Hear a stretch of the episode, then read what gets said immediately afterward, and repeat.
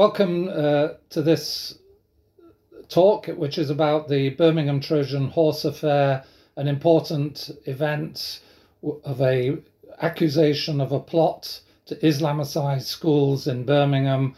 And the argument was that this plot was also being taken to other cities in England, such as Bradford and uh, Oldham.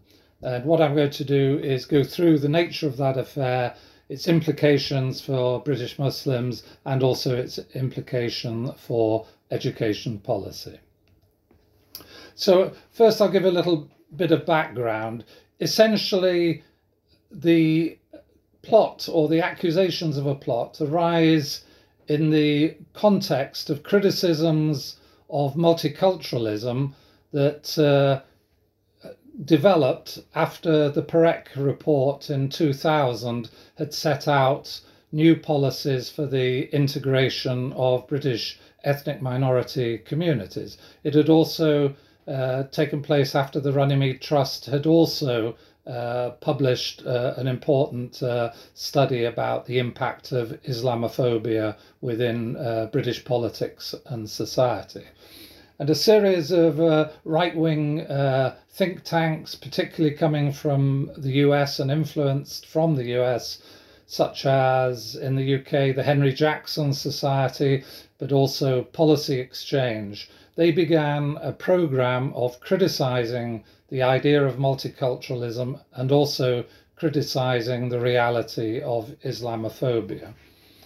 And this had considerable background influence, and particularly influence over the Conservative Party.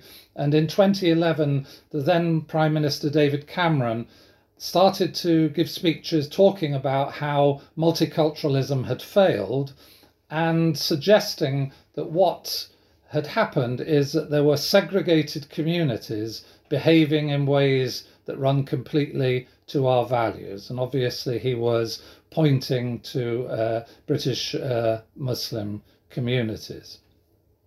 More or less at the same time, the Conservative Party were arguing about the importance of the big society and, if you like, empowering local communities. And so, one of the things that uh, David Cameron had said we need to open up public services, make them less monolithic, say to people, if you want to start up new schools, you can. And so this was a particular mix of the emphasis on communities taking control over local schools and at the same time representing some local communities as uh, problematic. And the policy for the big society led to an acceleration of the Academy Schools programme, taking place under the authority of the Secretary of State for Education, Michael Gove, such that by 2018, 72% of secondary schools and 27% of primary schools were academies. That means that they were no longer the responsibility of local education authorities. And so, giving local communities control over schools meant, in effect, giving that control, in the case of education, to multi academy trusts outside local authority uh, responsibility. And so these were the two elements that helped to explain what happened in the Trojan horse case in early 2014, there were reports in the newspapers, particularly in the Telegraph and the Sunday Times, about an Islamophobic plot. That led to a lot of government uh, action, instigation of official uh, reports. And there were a massive number of reports focused upon Birmingham and, in particular, upon a local community within East Birmingham called Alum Rock. There were 21 Ofsted reports, that is, reports on 21 schools, two Education Funding Agency reports on uh, academy trusts within Birmingham, a report for Birmingham City Council, and a report for Parliament. And these all took place between March and June 2014. And so that was a context for a massive media uh, emphasis upon the uh, problem of uh, uh, Muslim uh, extremism and also promoting and leaking evidence and statements from these reports into the press. And yet, by the time the process had developed, by the time we uh, get through to official action being taken upon schools and school teachers, only four schools come to be uh, identified as central to the plot. And from media reports of hundreds of teachers involved in the plot, only 12 teachers uh, get professional misconduct cases brought against them. And all of them are associated with Park View School and links to Park View Educational Trust. Now, one of the amazing features of this plot was the argument that successful teachers were being undermined by Muslim governors and Muslim uh, uh, parent groups. And so, what was presented was that uh, beleaguered teachers who were trying to do their best, and some of them had been doing very well, were being undermined by this plot. And yet, the center of the plot, by the time we get beyond uh, June 2014, we discover that the school at the centre of the plot is, in fact, a successful school. Park View had been a failing school in 1996, but was judged outstanding by 2012. That's two years before uh, the allegations of a plot. And it was in the top 14% of schools in the country.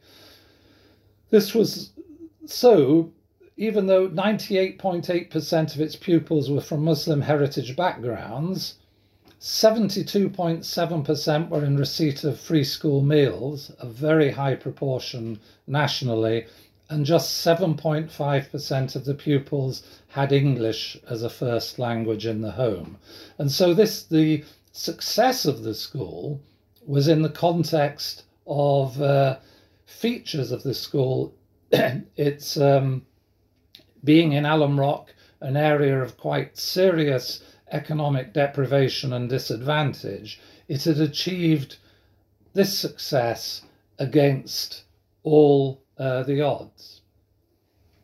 Now, the other thing that happened as the uh, uh as the uh, uh, inquiries developed was that gradually accusations of extremism dropped out of the picture.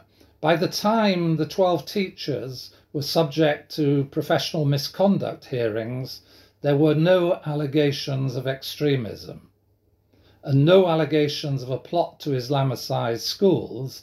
The only charges that were brought were undue religious influence. That is, the schools, as the Clarke report had said, that schools were uh, should be were secular schools and yet they had too much uh, influence of Islam within them. Now, the misconduct cases began in September 2015 and went on for two years, which is an extraordinary length of time. And so a plot begins in March, and by May 2017, it's coming to its resolution and it collapses. And it collapses because of misconduct by lawyers acting for the Department for Education. They have failed to provide uh, documentary evidence that was in their position, possession, which would have uh, uh, altered and you know substantially aided the uh, teachers in their defence. The media again referred to this as a technicality. And so one of the questions is, well, why does something that progresses over this period of time finally collapses, and yet there is very little media interest in the nature of the collapse. And that's partly because the case itself has been, and the Trojan horse affair has been used to promote government policy. So we now see that there were government uh, policies uh, deriving from the belief in a plot that when the plot, the idea of the plot collapses, we're left with uh, uh, the media under the influence of government still promoting the idea that something had happened. So, one of the things to say, well, how can we deconstruct what was going on? One of the what are the questions that journalists and publics and politicians should have been asking? The first one is how can a school be taken over? So, if there's a plot to take over schools, how can that plot be exercised? Which groups might be involved? i.e., what officials have to be involved? And what documents might exist that could show what was happening? And simply, under the Academy's programme, only a successful school can take over other schools, and it does so at the request of the Department for Education and its officials, which means that any takeover of a school, for example, the takeover of schools by Park View Academy to incorporate them into its trusts, is with the involvement of officials at the local authority who's losing its schools and at the Department for Education. And this is all evidenced in minutes and official documents, documents which were not made available to the public and not available to the teachers, and one of the reasons why the legal cases collapsed. The second question to ask, given that the teachers came to be accused of undue religious influence, well, what are the requirements on religious education and collective worship in public funded schools? a lot of people talked about these schools being secular schools and not faith schools, but there is no such thing as a secular school in England. All schools are required to teach religious education, and they're all required to have daily acts of collective worship. A lot of schools don't bother, but given that that's the requirement, it's very perverse for a school to be accused of bothering to have collective worship when collective worship is what is required by legislation. Schools are supposed to have a Christian ethos, that is, that the collective worship at a school, the daily acts of collective worship, are primarily Christian. But they can have a different religious character if that is uh, uh, required as a consequence of the nature of the pupil intake, and also if the school has gone through a proper process to apply to have, say, Islamic collective worship rather than Christian collective worship. Park View had done that back in 1996 and had been having collective worship of an Islamic ethos for that length of time all the period during which it was developing and changing from being a failing school to a successful school. But when the school became an academy, the local authority and the body that regulated religious education and collective worship, the SACRE, no longer had responsibility for the school. That passed to the Department for Education. And so what you see is that the school that followed all the processes relevant to a local authority school and was a successful school uh, within uh, Birmingham, after 2012 became the direct responsibility for the Department for Education. And it was the Department for Education which was in control, the Secretary of State for Education, for all the agencies involved in that list of reports. So one of the things that the press said, well, there's all these reports, these uh, Ofsted reports, Educational Funding Agency report, Clarke report, and so on.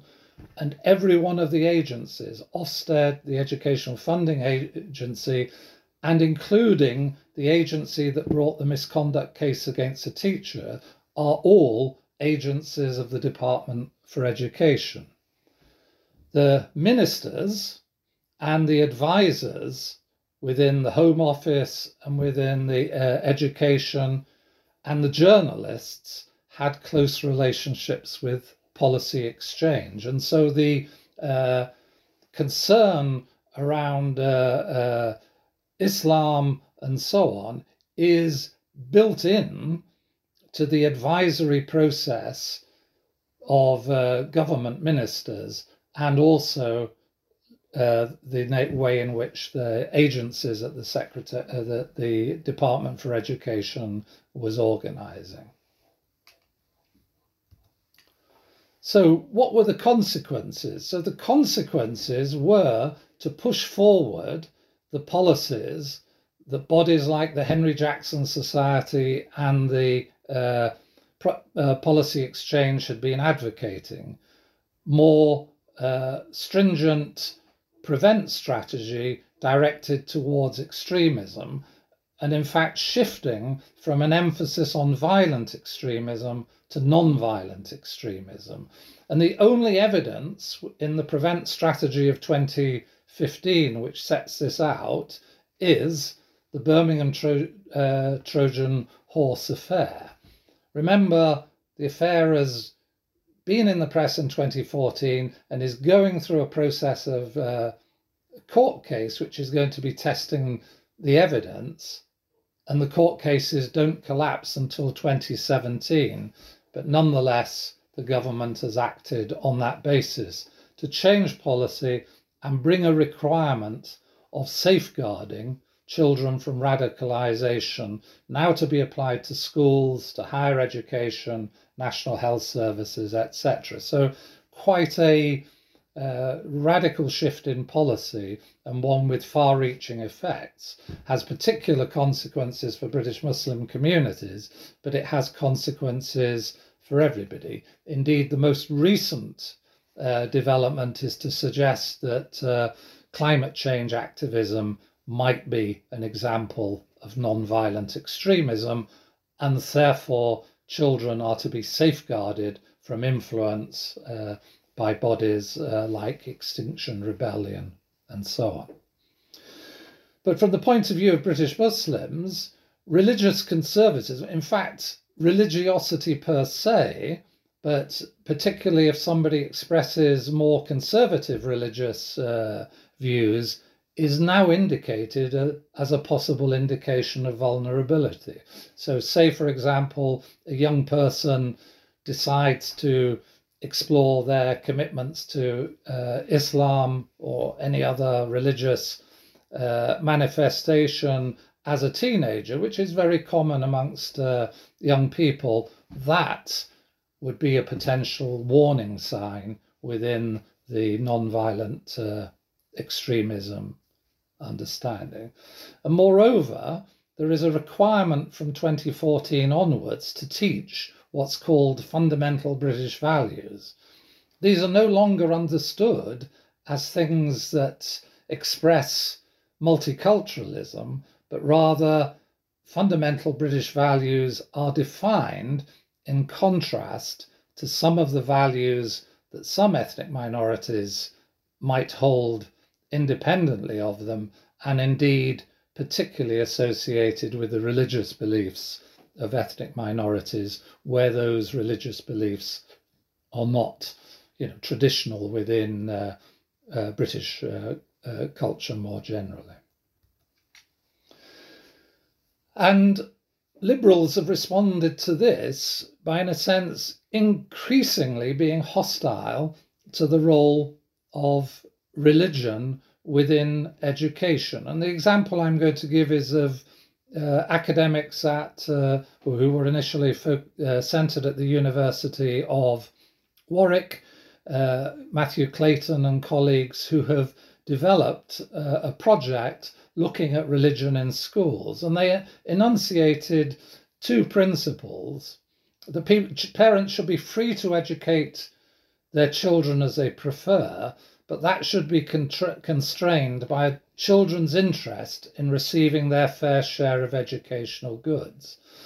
Now, that shows, that first clause shows uh, their view that uh, religiously grounded education might be at the expense of the development of academic attainment. So they're putting up an implicit opposition between educational attainment and the religious orientation of parents and schools that express their sympathy for that orientation. But of course, the Trojan Horse School, Park View, produced uh, educational success, and it produced educational success precisely because parents were confident and comfortable with the values and approach of the school because the school expressed an Islamic ethos and one consistent with achieving educational success, both for girls and for boys. And the second criterion they put forward is the wider society's interest in the cultivation of educational goods, such as democratic competence, tolerance, and mutual respect. Again, there's an implication that religious beliefs are possibly in conflict with uh, democratic values. And yet there's no evidence for that uh, argument. All the evidence suggests, for example, that uh, British Muslim communities are fully committed to uh, democratic principles, equality, rule of law, and so on. And so, what you start to get is the representation of religious beliefs, the very fact of having religious beliefs. And religious beliefs are much more prevalent amongst uh, ethnic communities, ethnic minority communities in Britain than they are in the white majority community. So the representation of uh, multicultural religious beliefs in terms of an idea of a deficit that these are backward and that parental rights should be curtailed, especially if what parents are interested in is the expression of and the legitimate expression of religious commitments. And so Clayton et al. say current legislation is too permissive to parents and insufficiently attentive to children's interests in particular their interest in autonomy.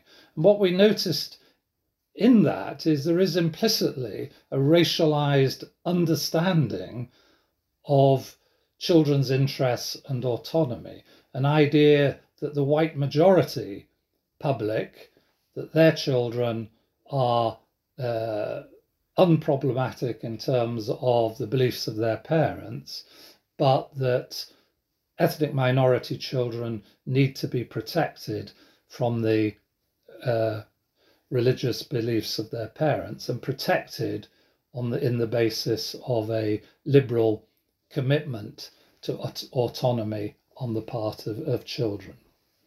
So my conclusion is that uh, the Trojan horse affair has had very important consequences for policy development relating to the prevent security agenda, also to policies in schools and the protection of uh, the uh, uh, of young uh, people from radicalization. But what they've also done is represented uh, ethnic uh, minorities as potentially second class citizens within the UK, that their values are at odds with British values, and that their religious commitments are problematic. So we see that there are increasingly authoritarian organization of government, strongly centralized control over schools from the Department for Education, and liberal commentators are representing themselves uneasy about religious tolerance. So, although British values are supposed to include the rule of law and uh, uh, tolerance for religious difference, what we're increasingly getting is a secular intolerance of religious expression and attempts to change the law to remove the protections of uh, religious freedom and liberty of uh, religious expression from especially ethnic minority uh, citizens and their faiths. Thank you.